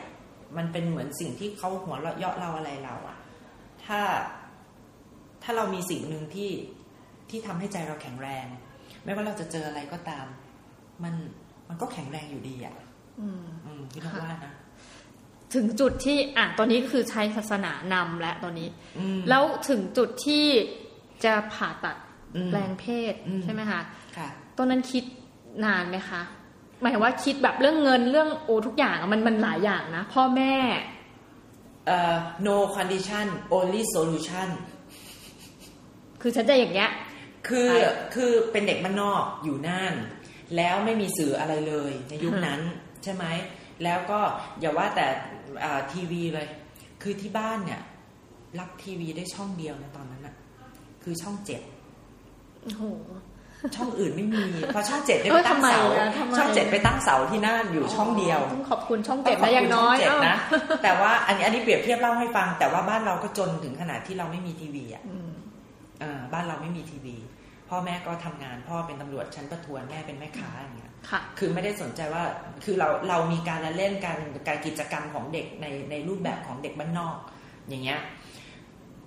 แต่มันโชคดีตรงที่ว่าตอนที่เราอยู่มหนึ่งเนี่ยมหนึ่งมสองเนี่ยเราเริ่มโต เราเริ่มเราเริ่มมีความเราเราเริ่มมีกลุ่มเพื่อน เราเริ่มมีมีสังคมมากขึ้นมากกว่าการที่เราไปโรงเรียนกลับบ้านอะไรเงี้ยพอเรามีสังคมมากขึ้นเนี่ย เราเริ่มรู้จักเพื่อน เริ่มรู้จักยาคุม เริ่มรู้จักอืมการเสพโอ้โห magazine เสพ magazine หมายความว่าเริ่มเริ่มดู magazineเอ่อเริ่มเริ่มที่จะจากที่เราดูการ์ตูน เราก็เริ่มมาดู magazine ค่ะอย่างเงี้ยใช่ไหมพอเราเริ่มรู้จัก magazine มันมี magazine อยู่เล่มหนึ่งตอนนั้นจำไม่ได้ว่าหัว magazine มันคือชื่ออะไร แต่มีมีพี่คนหนึ่งซึ่งเป็นข้ามเพศนี่แหละผู้หญิงอืมสวยมาก แล้วก็เอ่อถ่ายนูดนะ เป็นนูดแต่ว่านูดไม่ได้ไม่ได้น่าเกลียดไม่ได้ไม่ได้แบบเอ่อเอ่ออารมณ์แบบว่ายั่วสวาทอย่างนี้นะค่ะแต่ถ่ายในใน mood ที่แบบว่าเขาอยากเปลือยให้เห็นว่า เอ้ยเนี่ยร่างกายผู้ชายเหรออะไรเงี้ยอืมเออ ครั้งหนึ่งมันเคยเป็นร่างกายคของหนึ่ผู้ชายเออครั้งหนึ่งเคยร่างกายผู้ชายเหรอแต่ตอนนี้บอกว่าสวยมากแล้วพี่คนนั้นเขาอยู่เมืองนอกอะไรเงี้ยแล้วเอ่อเขา cover หน้าปกเสร็จเขาก็มีเรื่อง story ของเขาโอ้โหเขียนนู่นนี่นั่นบรรยายว่าเขาไปทำนู่นนี่นี่แล้วเพื่อนเราอะ ก็ไปเอา magazine อันเนี้ยมาให้เราดูเราก็ตกใจไงตอนนั้นอะเราตกใจมากแล้วเราก็อ่านอ่านอ่านอ่านแล้วเราจำได้อย่างเดียวว่าเขาไปแปลงเพศที่เอ่อเอ่อโรงพยาบาลจุฬา จำได้อันนั้นอันเดียว อันนี้ถือว่าเป็นรายแรก ๆ ในประเทศไทยไหมคะหรือรายแรก ๆ ที่คุณนกรู้จัก คนแรกเลย คนที่แรจักซึ่งสมัยนั้นยังไม่มีไม่มีเรื่องราวของคือคนแปลงเพศไม่จังหวัดมีน่านอะอ๋อคือคือในน้องปีหประมาณคือคือยุคเนี้ยก็มีบางคนที่ไม่รู้จักน่านนะหรือหรือบางคนได้เคยได้ยินว่าน่าน แต่มันอยู่ส่วนไหนของประเทศไทยวะเนี่ยอะไรอย่างเงี้ยนึกออกปะคืออยู่หลังเขาจริง ๆ เออแล้วถ้าย้อนกลับไปยี่สิบปีก่อนเนี่ย คือมัน โอ้โห มันมันจะเสพสื่ออะไรมันก็ไม่มีเลยอะ่ะ วันนั้นเลยไปวันแรกที่ทำให้เรารู้ว่า มันมีการแปลงเพศอยู่บนโลกนี้นะอายุประมาณเท่าไหร่คะตอนนั้นจำได้ไหมน่าจะสักประมาณสิบสิบเอ็ดอะไรอย่างนี้นะสิบสิบเอ็ดเราเจอไอดอลแล้วเออเจอไอดอลแล้วแล้วตอนนี้คือจำไม่ได้ว่าเขาคือใครนะ แต่เรารู้เขาว่าเขาไปผ่าตัดอ่าเขาผ่าตัดได้นะโอเคจากผู้ชายไปเป็นผู้หญิงนะ แล้วเขาทำที่โรงพยาบาลจุฬาเป็นโรงพยาบาลเดียวในประเทศไทยที่ทำอยู่ตอนนี้ ปิ้งเลยอะโอ้โห คือมันมันคืออย่างที่พี่น้องบอกว่า no condition คิดแต่ solution อย่างเดียวเลย คือ condition คืออะไรก็ตังค์ไม่มีไปยังไงอะไร มันไม่สนใจมันไม่สนเลยอะ่ะ มันมีคำตอบเดียวว่า ฉันจะเอาแบบเนี้ย ฉันจะเป็นแบบนี้ ฉันนี่มันคือใช่ นี่คือฉันเลย ฉันเนี่ย อย่างเงี้ยนึกออกปะคือเหมือนเห็นภาพตัวเองในอนาคตเลยอะ่ะ เออ คือตอนนั้นอะ น่าจะสักประมาณมหนึ่งนั่นแหละ อืมสักประมาณมหนึ่งอย่างเงี้ยแล้วหลังจากนั้นก็เริ่มรู้จักยาคุม เริ่มกินยาคุม เริ่มอะไร เริ่มมีการเปลี่ยนแปลง แล้วฝันอันเนี้ยมันก็มันก็ยังติดอยู่ในใจเราตลอดอะจนเราเราเรียนมสี่เราก็สอบเทียบเนี่ยโอ้โหเรียนเร็วด้วยอ่าเป็นปีสุดท้ายที่สอบเทียบ โอ้โหถ้าไม่สอบปีนี้ปีหน้าเสร็ไม่จมีเลยแล้วนะเออที่เราว่าค่ะเออ ก็ไม่ได้ไปไหนแล้วนะคือพูดแล้วมันเหมือนเรื่องตลกนะน้องหมีค่ะ คือทุกวันเนี้ยที่ไปเรียนมหาลัยอะคนก็ถามชอบถามว่า เออทำไมทำไมเลือกฟู้ดไซด์ที่ที่ธรรมศาสตร์เอ่อถ้าใจจริง ๆจะตอบคืออ่าไม่ได้เลือกนะคะ คือตอนนั้นเลือกอะไรก็ไม่รู้อะขอไปกรุงเทพอย่างเดียวอ๋อเอ็นมติดชก็ติดนะอืมเหรอโควคะต้าก่อนอืมแล้วคนก็ด่ากันใหญ่เลย ดูสิโควต้ามันก็มีที่จำกัดเนาะ อ๋อแล้วเราสละสิทธิ์ลองไปเออแล้วเราก็สละสิทธิ์ไปอะไรอย่างเงี้ย คือก็นั่นแหละคนก็หมั่นไส้เราบ้างอะไรบ้าง แต่เขาไม่รู้ว่าแท้ที่จริงแล้วอะ เป้าหมายของเราจริง ๆ มันเรียนที่ไหนก็ได้ ตอนนั้นอะอืมคือไม่สนอะขอให้ขอเป้าหมายของฉันคือโรงพยาบาลจุฬาเพราะฉะนั้นตอนที่ไปพูดสายธรรมศาสตร์นี่เป็นอะไรที่ใกล้สุดแล้วใกล้สุดแล้วเงาว่ายังแซวกันอยู่ว่าฉันต้องไปฉันอืมต้องไปกรุงเทพอะ คือไม่สนใจด้วยว่าเรียนอะไร ไม่สนใจด้วยว่าเรียนอะไรอะตอนแปะเมื่อเขาแปะป้ายมาหรือเขียนแปะก็ไม่รู้ว่าแปะอะไรไปอย่างเงี้ยโอ้รู้ว่าตอนเก่งสี่มากเลยสี่ระดับเนี่ยเขาต้องแปะห่างกันห้าห้าเขาก็มีวิธีการอะไรอะไรต่างๆ อะไรพวกนี้นะ อันดับหนึ่งอันดับสองอันดับสี่อะยังเลือกอยู่ เพราะมันคะแนนลงตัวได้อ๋ออันนี้อันนี่เออเราก็อยากเรียนเนาะนู่นนี่นั่น เป็นลูกแม่ค้าก็อยากเรียนบัญชีอะไรอย่างเงี้ยอ๋อมีก็ลงไปมีนบ้างไม่ติดอะไม่อันนั้นมันไม่ติดแต่ว่าไปติดอันดับสามซึ่งเป็นอันดับสามที่เราไม่ได้ตั้งใจที่จะลงอืม ก็คือฟูลไซด์ใช่ แต่ก็ต้องขอบคุณนะ เข้าไปเรียนแล้วพี่น้องก็ชอบมาก ก็ก็ก็ชอบฟู้ดไซน์อะมากก็เรียนจนจบอะพูก็ดเรียนจนง่ายๆจบอะเออค่ะแต่ตอนนั้นคือพูดกันเลตเซง่าย ๆ ว่าเราไม่ได้โฟกัสเรื่องว่าเราจะเรียนที่ไหนเรียนอะไร โฟกัสอย่างเดียวคือโรงพยาบาลจุฬาอย่างที่ว่า แล้วพอไปโอ้โหทำเรื่องเออลงทะเบียนเรียนเข้าหออะไรเสร็จสับอาทิตย์หนึ่งจุฬา ไปปรึกษาหมอเลยไปเลย ภายในหนึ่งอาทิตย์แรหนึ่กงอาทิตย์แรกหลังจากการมาจากน่านถูกต้องมาเป็นสาวบ้านนอกธรรมศาสตร์ที่ไม่รู้เลยว่าโรงพยาบาลโอ้โหจุฬาอยู่ไหน แต่ฉันจะไปอย่างเงี้ยแล้วตังค์ก็ยังไม่มีนะ แต่ช่วงเวลาที่เรารู้ตั้งแต่ magazine อันนั้นอะเราก็เราก็ประกวดนางงามเก็บตังค์มาเรื่อยๆอะไรอะไรต่างๆอะไรเงี้ย ตังค์ค่ะทุนเรียนดีเรียนเยี่ยมเรียนอะไรของตำรวจพ่อได้ทุนอันนู้นอันนี้อะไรก็เงี้ยคือเป็นคนก็ก็บหัวดีมใช่ไหมคะตอนใช่เด็กๆก็ตั้งแต่ใช่เด็กๆมาก็คือเป็นคนหัวดีมาตลอด ไม่ได้เป็นคนขยันนะแต่เป็นคนหัวดีหัวเร็วคืออันเนี้ยยอมรับเอาตัวรอดได้เอาตัวรอดได้อ่าใช้คำนี้ ไม่ได้เรียนเก่งด้วยค่ะ แต่ก็เอาตัวรอดอะก็เอาตัวรอดอะพอถึงเวลาแล้วมันก็ก็เอาตัวรอดอะไรอย่างเงี้ยประมาณนั้อ่านปรากฏว่าก็คือเก็บเงินจากที่ได้ทุนเออได้ได้ไหนเนี่ทุยนสะได้สมอ่าเอ่อเวลาช่วยแม่ทำงานก็มีต่อรองนะก็มาทำก็ต้องมีตังค์ให้นะนู่นนี่นั่นอะไรเงี้ยก็เก็บมาจนกระก็ทั่งเก็บ แต่ตอนพอถึงเวลา เขาบอกแปดหมื่นมีตังค์เก็บอยู่เจ็ดโอ้หนั้นมื่มันนแพงนะสมัยนั้นแปดแพงสิปีประมาณปีพุทธศักราชเท่าไหร่หรือ เอ่อเอ่อเดี๋ยวนะ ก็ต้องย้อนกลับไปประมาณยี่สิบปีที่แล้ว เลยสองสองห้าสี่ศูนย์ยังคะหรือยังสี่ศูนย์โอ้กำลังแปดหมื่นนี่เยอะนะอย่างนั้น แล้วก็ฟองสบู่แตกด้วย อืมอืมหมดแก็กำลังโอ้โหแบบว่าเออคือแต่ตอนนั้นไม่รู้จักเด็ก ไม่รู้จักคืออะไร แต่รู้แค่ว่าเศรษฐกิจไม่ดี แล้วเก็บได้รู้เจ็ดแค่หมื่นเก็บได้เจ็ดหมื่นตอนอายุ ยังไม่ถึงประมาณยี่สิบใช่โอ้เก่งมากเลยเจ็ดเก็บได้เจ็ดหมื่นแล้วเป็นคนขี้เหนียวอะ ในสายตาเพื่อนทุกคน แต่เป็นการขี้เหนียวยังมีเหตุผลนะเออคือจะเอาไปจุฬาน่ะใช่ คือเอ่อตอนตอนสักประมาณมสองเนี่ย เคยเข้ามากวดวิชา เคยเข้ามากวดวิชา เพราะว่าเอ่อเขาเรียกว่าอะไรอะ คุยกับแม่ คุยกับแม่เรื่องเรื่องกวดวิชาเนี่ยเขาก็อยากให้เราเรียนเก่งเขารู้ว่าเราเราเรียนใช้ได้อะไรอย่างเงี้ยค่ะเขาก็อยากให้เรามาแต่เราเราเป็นคนโกงกรุงเทพเราไม่ชอบ แต่ก็ใจลึกๆก็แบบอืมก็อยากไปดูเหมือนกันนะ แต่ก็ไม่ได้มีเป้าหมายที่ชัด เพราะเรารู้ว่าตอนมสองต่อให้เรามากรุงเทพเราเราก็ เราก็ไม่ได้ผ่านอยู่ดีอะอะไรอย่างเงี้ย แต่เรารู้ว่าวันหนึ่งที่ที่ที่เราอะเรียนจบมปลายเข้ามหาลัยอย่างเงี้ย เราเราจะสามารถ สามารถได้แน่ๆเลยอะไรเงี้ยมันก็เลยอยากมา แต่ตอนตอนเด็กอะไม่ได้อยากมาค่ะ แต่ตอนประหยัดถึงขั้นที่ว่าอะเล่าเล่าช็อตคัดก็คือตอนมสองเนี่ย มากวดวิชาที่กรุงเทพแม่ให้ตังค์มาสามพันอยู่หนึ่งเดือน กลับบ้านมีตังค์คืนแม่สองพันหนึ่งเดือนทานอะไรคะตอนนั้นก็นั่นสิโอ้ตลกนะเป็นชีวิตที่แบบว่า อดคือแบบมีความอดไม่ทนมาก คือแบบจริง มานั่งนึกแบบเฮ้ยทำไปได้ยังไงวะอะไรอย่างเงี้ย แต่ตอนนั้นมันก็เด็กมากจนจนเราจำไม่ได้แล้วอะว่าว่าเราอยู่ยังไงเรากินยังไง แต่เรารู้อย่างเดียวว่า แม่เราเขียมมากเลยอะรถเมย์ที่เขาบอกว่าคืออ่าโอ้โหไม่มีตังค์สุแล้วดยขึ้นอรดถเมเลยย์เราเดินด้วยซ้ำไปนะอืมเราเดินด้วยซ้ำไปคือเรารถเมย์เราก็ยังไม่ขึ้นค่ะ เออ เราก็แบบมานั่งนึกแบบเออ กูทำอะไรของกูไปวะเนี่ยอะไรเงี้ย เออ ประมาณนั้น อันนี้เป็นปลีกย่อยว่าแบบ เออ มันก็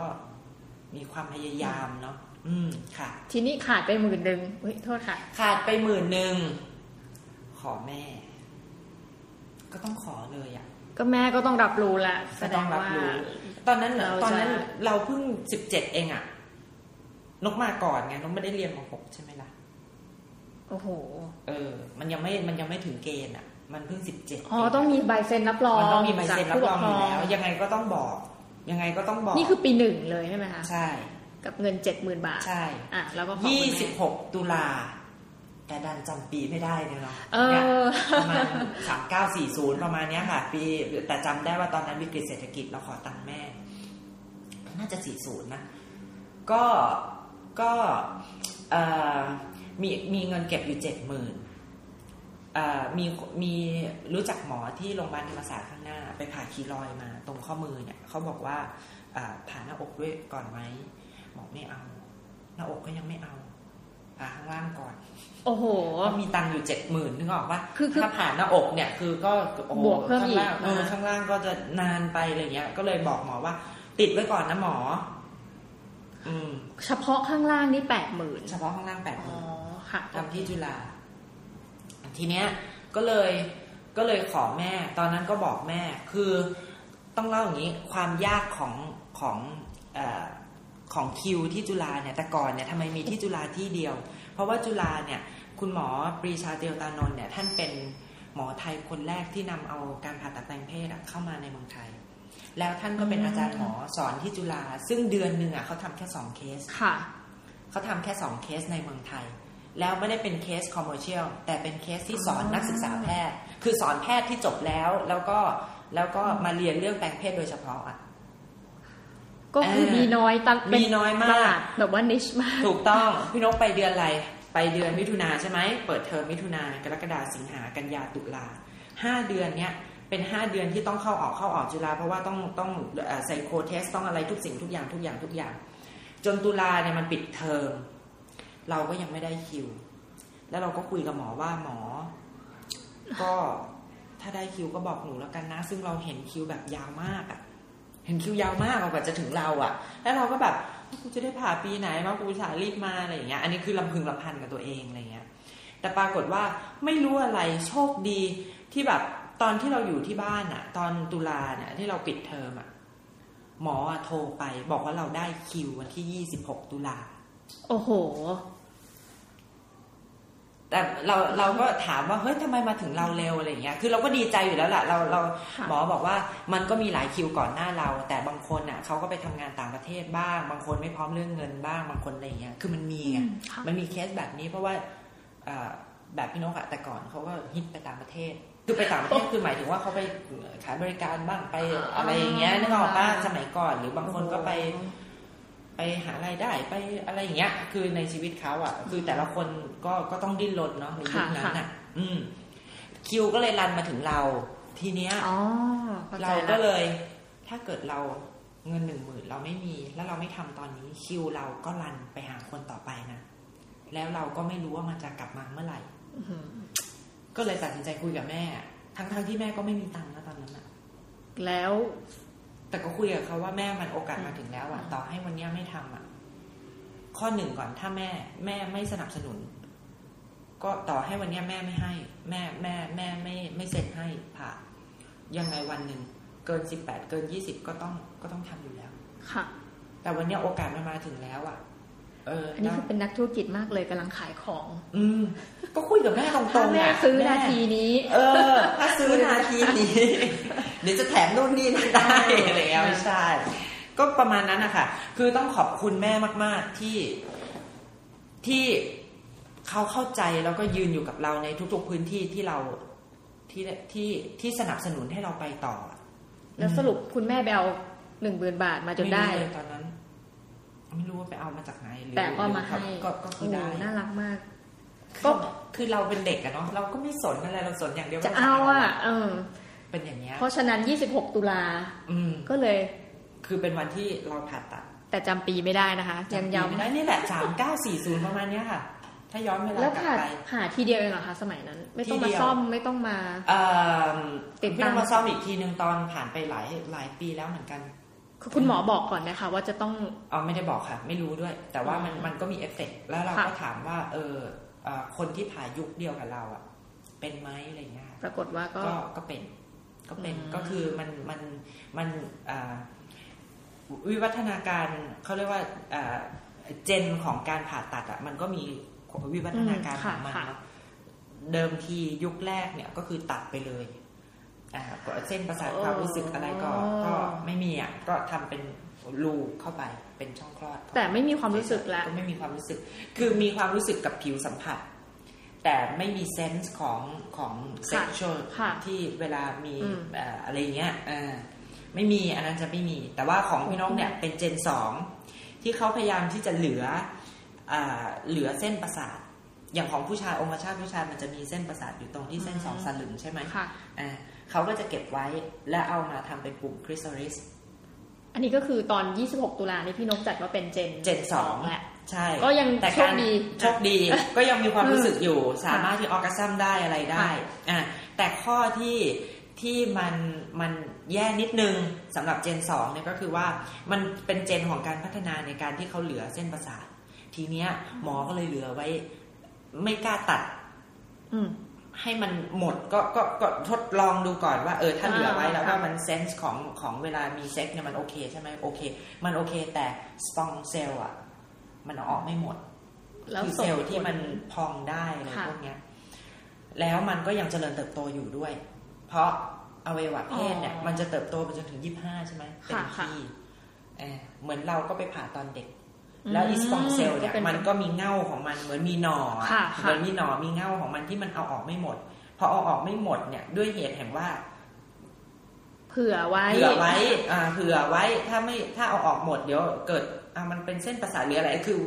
หมอค่ะเขาก็ก็ก็ทดทดลองอยู่ด้วยค่ะค่ะ แต่พอเหลือหน่อไว้เนี่ย มันก็ยังเจริญเติบโตอืม พอมันเจริญเติบโตเนี่ยปีแรกปีสองยังไม่เกิดเอฟเฟกต์อะไร แต่ปีสามปีสี่พอเราเริ่มเริ่มอายุยี่สิบยี่บเอ็ดขึ้นมาแล้วเนี่ย มันก็เริ่มเวลาเรามีเรามีอารมณ์อะเวลาเรามีอารมณ์มันก็จะมีมีอ่าก้อนกลมอืมๆปิดทางปากช่องคลอดอะอ่าเออจะปิดตรงนั้นน่ะจะปิดเลยแล้วก็มันก็จะเต่งใหญ่มาก เหมือนคล้ายอวัยวะเพศผู้ชายแข็งอะ แต่มันไม่ได้เดะออกข้างนอก แต่มันจะมันเหมือนจะดันเข้าข้างในอะ แล้วมันก็จะเจ็บมาก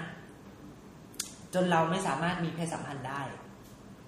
คืออย่างเงี้ย ธรรมดาก็จะเจ็บไหมคะการดำรงชีวิตนี่คือเป็นปัญหาไหมคะถ้าตามการธรดำรรมงดาชีวิตไม่เป็นปัญหา แต่จะเป็นปัญหาตอนตอนอ๋อมีอะไรเนี่ยแหละค่ะตอนมีอารมณ์อะเพราะผู้ชายเวลามีอารมณ์มันก็อวัยวะเพศมันก็จะพองแข็งตัวขึ้นใช่ไหมเออของพี่น้องก็เป็นเหมือนกัน แต่มันไม่สามารถพองออกข้างนอกได้เพราะมันเย็บไว้เรียบร้อยแล้ว มันก็เลยจะพองแล้วก็มันก็จะเหมือน เหมือนเต็มที่คือเหมือนลูกชิ้นก้อนหนึ่งที่แบบมันมันขดยังไงก็ไม่แน่ไม่รู้อะเอันนี้ก็เลยไปซ่อมในก็เลยต้องไปแก้ก็คือไปไปเลาะเอาพวกสปองเซลล์ออกอืมนะก็สองทีเองสองครั้งค่ะใช่ค่ะอืมแล้วก็ผ่าแล้วก็มาผ่าตัดคือหน้าอกช่วงล่างแล้วก็ช่วงบนนี่คือมาตอนเรียนแต่หจน้าบอกแล้วนี่สาหัสมากแปดรอบฮะอืมอันนี้ก็ออกตีสิบด้วยนะหน้า ขออกแปดรอบขอถามก่อนค่ะ คนทั่วไปเอาสมัยนี้วิทยาการสมัยนี้คือ สามารถอย่างละรอบเขาก็อย่างละรอบอ่าแต่พี่นกแปแต่ดยุรคอบแต่ยุคของพี่เนี่ย มีเรื่องของการผ่าตัดหน้าอกที่ไม่ success อยู่เรื่อยเพราะๆไม่ใช่เคสเราเคสเดียวค่ะ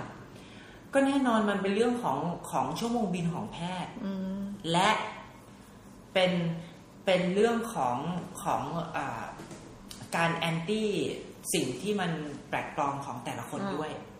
แต่แพทย์ก็ก็เรียนรู้ไปพร้อม ๆ กันนึกออกปะพี่น้องไม่ได้บอกว่ายุคนั้นแพทย์ไม่เก่งแพทย์ก็ยังเก่งอยู่ แต่เพียงแต่ว่าเขาก็ยังยังยังมีชั่วโมงบินของการการทำเคสเนี่ยไม่ได้ไม่ได้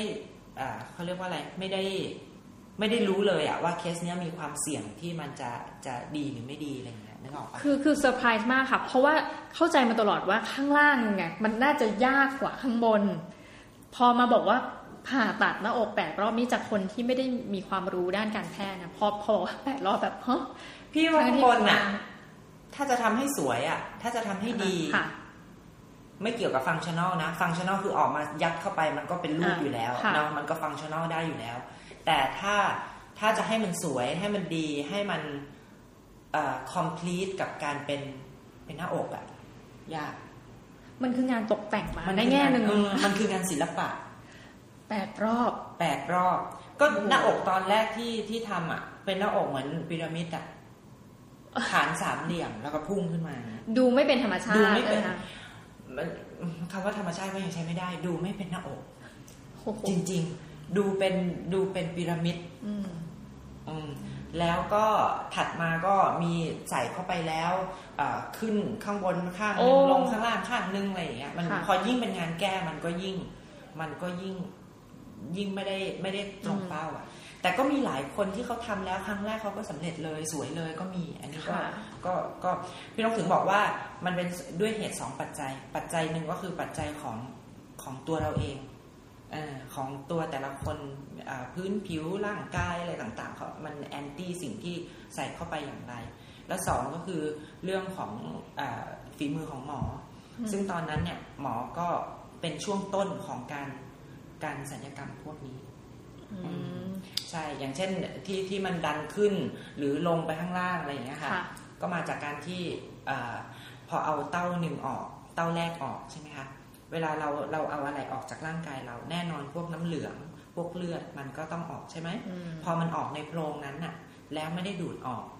เราใส่อันใหม่เข้าไปเลยนึกออกปะค่ะเหมือนเราใส่อันใหม่เข้าไปเลยตอนแรก พอเราดึงออกใช่ไหมน้ำเหลืองน้ำเลือดอะไรมันก็เริ่มออกใช่ไหมแล้วเราไม่ได้ไม่ไม่ได้เดรนมันออกเนี่ย มันก็จะค้างอยู่ข้างในค่ะพอข้างอยู่ข้างในแล้วเราก็ดันอ่าคุณหมอก็ดันอ่า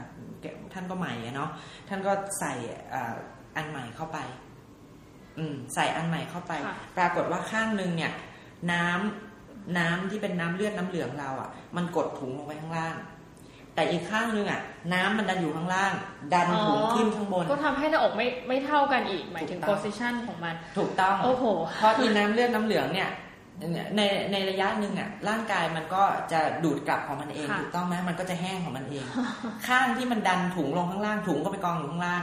แต่ข้างที่มันดันถุงขึ้นข้างบนพอน้ำน้ำเลือดน้ำเหลืองมันแห้งข้างล่าง อีถุงก็เลยอยู่ข้างบนนะ ก็เลยเป็นที่มา ก็เลยเป็นที่มา แล้วเราก็เลย โอ้อ๋อ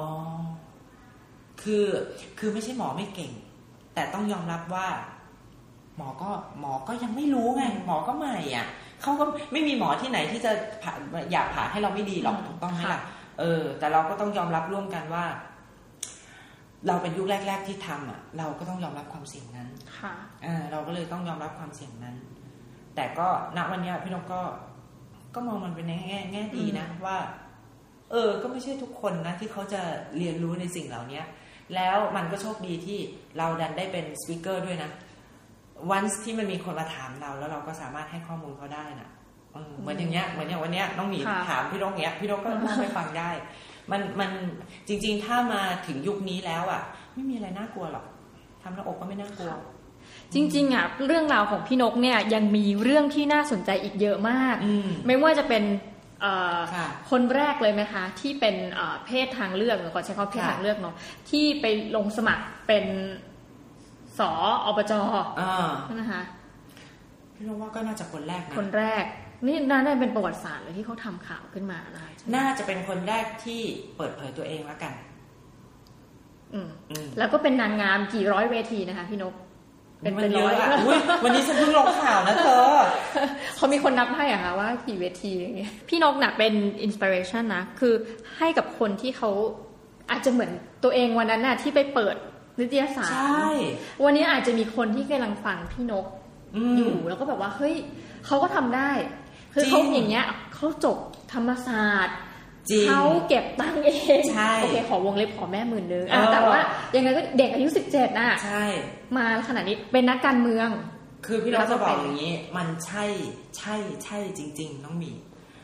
วันนั้นที่พี่เห็นรูปเขาใน magazine เนี่ย คือมันเป็น passion ที่แรงมากที่ส่งมาหาเราอะค่ะแล้วเรารู้เลยว่า เขาเป็นใครก็ไม่รู้อะแต่เขาสร้างเอฟเฟกต์ให้เกิดขึ้นกับชีวิตคนหนึ่งคนได้คือเราได้อย่างเงี้ย แล้วพี่นกก็รู้เลยว่าวันนี้เราก็เป็นอีกหนึ่งคนที่เราจะสามารถที่จะเป็นแรงบันดาลใจให้กับให้กับจะเป็นคนแบบเราหรือไม่ใช่คนแบบเราเราก็ให้ได้อะอืม ก็เลยทำเนี่ยทำสิ่งเหล่านี้ยโดยที่เราไม่ได้ไม่ได้คาดหวังว่ามันจะเกิดอะไร แต่เรารู้ว่าเราเป็นอีกหนึ่งคนที่ที่จะเป็นแรงบันดาลใจให้คนได้จริง ๆ เราไม่ได้เราไม่ได้ต้องการให้สปอตไลท์สองมาที่เราแล้วเฮ้ขอบคุณมากฉัน คือยลดาเลิศจังเลยอะไรอย่างเงี้ยแต่เบื้องลึกจริง ๆ แล้วอะ เรารู้ว่ามันยังมีคนอีกหลาย ๆ คนที่เขาอะ โคตรจะมีศักยภาพเลยอืมพี่พี่ว่าทุกคนมีศักยภาพหมดนะ แต่เพียงแต่ว่าบางทีเขาแค่ imagination ไม่ได้ว่าเขาจะเป็นใครอะนึกออกปะถ้าเราสามารถเป็นหนึ่งคนค่ะที่ที่เป็นแรงให้เขามองเออมาให้เนาะเขามองเห็นอนาคตของเขาได้โอ้มันโคตรสุดยอดเลย เหมือนพี่น้องตอนเด็กๆอะทำไมเราถึงชอบประกวดทำไมเราเป็นนางงามกลับไปดูหัวเตียงเราอะ เรามีรูปพี่ปุ๋ยติดอยู่บนหัวเตียงอะแล้วแบบอยากเป็นอย่างพี่ปุ๋ยใช่ตื่นก็เห็นพี่ปุ๋ยหลับก็เป็นพี่ปุ๋ยอย่างเงี้ย มันแล้วเราเขาทำ Angel Wing Foundation อย่างเงี้ย มันก็ inspire เรามากเลยแล้วเขารักเด็กเขารักคนนู้นคนนี้ มัน โอ้โห เรารู้เลยว่าคำว่า role model เนี่ย มันโคตรสำคัญเลย แล้วอืมเราอาจจะเป็นได้ไม่เท่าพี่ปุ๋ยนะ แต่เรารู้เลยว่าใน route ทางเดินของเราอะที่เรามีเป้าหมายชัดเจนอะเพราะเราเห็นแล้วว่ามันมีใครสักคนหนึ่งอะเป็นมันไปแล้วอะอืมแล้วค่ะเนี่ยอย่างเงี้ย แล้ววันเนี้ยเราก็เลยมีความรู้สึกว่า เออ ถ้าเราจะสามารถเป็นแรงบันดาลใจให้ใครที่เขาจะได้ไปได้มากกว่าเรา มันก็น่าจะเป็นเรื่องที่ก็ดีทำเถอะถูกงั้นตอนนี้ให้พี่นกเล่านิดหนึ่งค่ะว่าตอนเนี้ย ดำรงตำแหน่งอะไรบ้าง แล้วก็เป็นตัวแทนของเออองค์กรอะไรบ้างคะตอนนี้ ก็ที่ทำหลักๆก็คือเป็นเป็นเอ่อทำมาตั้งแต่ต้นแล้วนะคะ ก็คือเอ่อนายกสมาคมบุคคลข้ามเพศแห่งประเทศไทยค่ะเมื่อเมื่อสามสมัยที่แล้วเนี่ยเราใช้คำว่าสเอ่อสมาคมสตรีข้ามเพศอ่านี่แห่งเคยได้ยินประทศทอะใช่ค่ะเดี๋ยวนี้เปลี่ยนชื่อแล้วเอ่อสามสมัยเนาะมันจะเป็นสมัยละเอ่อ วาระละละสองปีค่ะนะคะแล้วก็อ่าปีนี้นะคะเราเปลี่ยนชื่อสมาคม โดยที่คณะกรรมการสมาคมก็มีคนที่เป็นผู้ชายข้ามเพศเข้ามาจอยด้วยค่ะนะคะก็คือสมาคมบุคคลข้ามเพศแห่งประเทศไทย แล้วก็ได้ขอกับเพื่อนๆ พี่ๆ น้องๆนะคะ ทุกคนไว้ว่าขอเป็นขอเป็นเอ่อนายกสมาคมเอ่อเอ่อปีนี้เอ่อวาระนี้วาระสุดท้ายสุดท้ายละก็แล้วกัน เพราะว่าจะได้ คือเราอยากส่งต่ออะจค่ะริงๆพี่นกไม่ได้ไม่ได้ คือต่อให้เราจะเป็นไม่เป็นนายกในวันนี้นะคือยังไงสปอตไลท์ก็ส่องมาที่เราอยู่แล้วอะนึกออกปะค่ะเออ แต่เป้าหมายสำคัญก็คือว่าวันเนี้ยเราอยากเราอยากอยากให้ให้ทุกๆคนนะคะอืมได้ได้มีโอกาสที่เขาจะได้มาเป็นตัวแทน ค่ะ เออ แล้วแล้วบางที ถ้าเราไม่ไม่ละวางจากเก้าอี้นี้อะ มันก็ไม่มีคนที่จะกล้าขึ้นมานั่งรุ่นใหม่ๆเนรุ่อะนใหม่อ่าๆใช่ เราก็เราก็ต้องชัดเจนอะว่า เออ ทุกคนต้องพี่นกชอบที่เห็นอ่าคนรุ่นใหม่ ๆ ที่เขาลุกขึ้นมาช่วยเหลือตัวเองนะค่ะดีใจที่บางทีเขาเรียกเราว่าเป็นฮีโร่แต่พี่นกไม่ ไม่อินสปายมากเท่ากับเขาเป็นฮีโร่ในชีวิตเขาเอง ค่ะอืมอ่านี่ตำแหน่งที่หนึ่งใช่อะถัดไปเออเราไปยาวเลยเนาะอีกอันนึงก็คือนั่นแหละเป็นสจนะคะ แล้วก็เอ่อทำธุรกิจมันก็มีอะไรอะ พี่น้องก็ไม่รู้บางทีชอบลืมตำแหน่งมีอะไรอีกอะทำธุรกิจอันนี้เปิดร้านอาหารที่น่านใช่ไหมคะ อ๋อ อันนี้คือเป็นธุรกิจจับพลัดจับผลูมาใช่ไหมคะค่ะ ก็อ่าปกติเดิมเนี่ยพี่นกทำธุรกิจจิวเวลรี่า jewelry อืมนะคะก็คือมีช่องจิวเวลรี่ของตัวเองนะคะขายทั้งวันทั้งคืน ชื่อช่อง Jewelry Channel อ่า Jewelry Channel นะคะใช่สำหรับผู้ที่ค่ะต้องการติดตามค่ะก็เข้าไปดูได้ค่ะ www.jewelrychannel jwctv.com ค่ะนะคะแล้วก็อ่าเป็นที่ปรึกษานะคะให้กับอ่า JKN Global Media นะคะ เป็นบริษัทที่อยู่ในตลาดหลักทรัพย์ แล้วก็อืมอ่าเป็นเป็นอ่าธุรกิจเกี่ยวกับเรื่องของการค้าคอนเทนต์อืมนะคะค่ะอ่ารายการต่างๆ หนังละครซีรีส์สารคดีจากเมืองนอก มาเมืองไทยมาเมืองไทยไปเมืองนอกอะไรอย่างนี้นะค่ะคะแล้วก็แล้วก็เอ่อหลายอย่างอะโอเคมถ้าธุรกิจแล้วก็เปิดแล้วล่าสุดคือทำพิพิธภัณฑ์นะคะอ่าเป็นพิพิธภัณฑ์พื้นบ้านที่จังหวัดน่านนะคะ โดยทุนตัวเอง แล้วก็อ่าในพิพิธภัณฑ์เนี่ยก็จะมีอ่าอาหารพื้นเมืองอืมนะคะมีขันโตก มีการแสดงอะไรต่างๆนะคะ ชื่อเฮือนปู่เข่งฮักนางปทุมมาเฮือนปู่เข่งเข็งฮักนางปทุมมาเขาเป็นชื่อคุณคุณใช่คุณปู่ปู่เข็งเนี่ยเป็นเจ้าผู้ครองนครน่านองค์ที่อื12มค่ะ แล้วก็นางปทุมมาเนี่ยเป็นบรรพบุรุษของพี่นกโอ้ก็โหคือก็คืมีอที่มาใช่เป็นเป็นเป็นหญิงสามัญชนคนบ้านสวนตาล ทำไมพี่นกนามสกุลสวนยศก็คือ คนที่บ้านสวนตาลเนี่ยจะนำขึ้นต้นนามสกุลว่าสสววนนทั้งหมดเลย สวนโอ้ยยเหมืศอนแทร่สวนนะนู่นสวนนี่สวนเอ่ออะไรอย่างเงี้ยอ่าอ่าจะขึ้นต้นด้วยสวนหมดเลย นางปทุมมาเนี่ยเป็นหญิงสามัญชนที่ที่ได้แต่งงานกับเจ้าผู้ครองนครน่านองค์ที่โอ้12 แล้วก็มีตำนานรักกันมีอะไรต่างๆอะไรอย่างเงี้ยแล้วก็ท่านก็เป็นบุคคลสำคัญที่สร้างพระธาตุสำคัญสำคัญที่น่านอืมอ่าค่ะนะคะอย่างอ่าพระธาตุช้างค้ำที่มีช้าง รอบนะคะ แล้วก็พระธาตุเขาน้อยที่เราเห็นพระที่ที่ยืนอยู่บนเขาอะค่ะอ่าอันนี้ก็นางปทุมมาเป็นคนสร้างพระธาตุสวนตาลอย่างเงี้ยค่ะเออซึ่งจริง ๆ คนน่านบางทีบางคนไม่รู้จักเลยนะใช่เราก็เลยมีความรู้สึกว่า เออ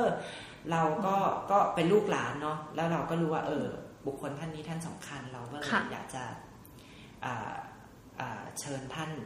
ให้ทุกคนได้ได้รู้จักอะไรอย่างเงี้ยค่ะอืมก็นี่เป็น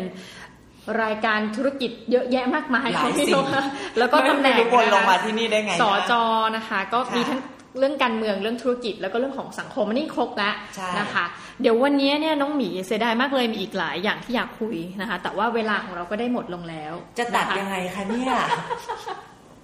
เดี๋ยววันนี้เมื่อกี้ที่เหลือบดูเวลาด้วยนะไม่ใช่อะไรนะไม่ได้รีบไปไหนนะแบบ เออสามสิบสี่สิบนาที เอ๊ะมันเกินแล้วน้องหมีจะตัดยังไง แล้วพี่น้องจะพูดยังไงให้มันขมวดดีอะไรอย่างเงี้ยค่ะไม่เป็นไรค่ะพี่นกค่ะแต่วันนี้น้องหมีก็ต้องขอขอบคุณขอบพระคุณพี่นกมากๆเลยยิที่นดีให้เกียรติค่ะมาร่วมคุยร่วมสนทนากับเรานะคะค่ะในหัวข้อของเรื่อง transgender นะคะค่ะวันนี้เราก็ได้เข้าใจความหมายของคำเนี่ยเยอะขึ้นมากนะคะค่ะแล้วก็หลาย ๆ ท่านที่มาฟังเนี่ยอาจจะได้พี่นกเป็นหนึ่งในแรงบันดาลใจนะคะอืมค่ะโอเคขอบคุณมาก ๆ ค่ะ ยินดีมาก ๆ ค่ะ ค่ะสำหรับวันนี้น้องหมีแล้วก็พี่นกนะคะ กับรายการ Infinity Podcast นะคะ ก็ต้องขอลาท่านผู้ฟังไปก่อนสำหรับวันนี้ สวัสดีค่ะ สวัสดีค่ะ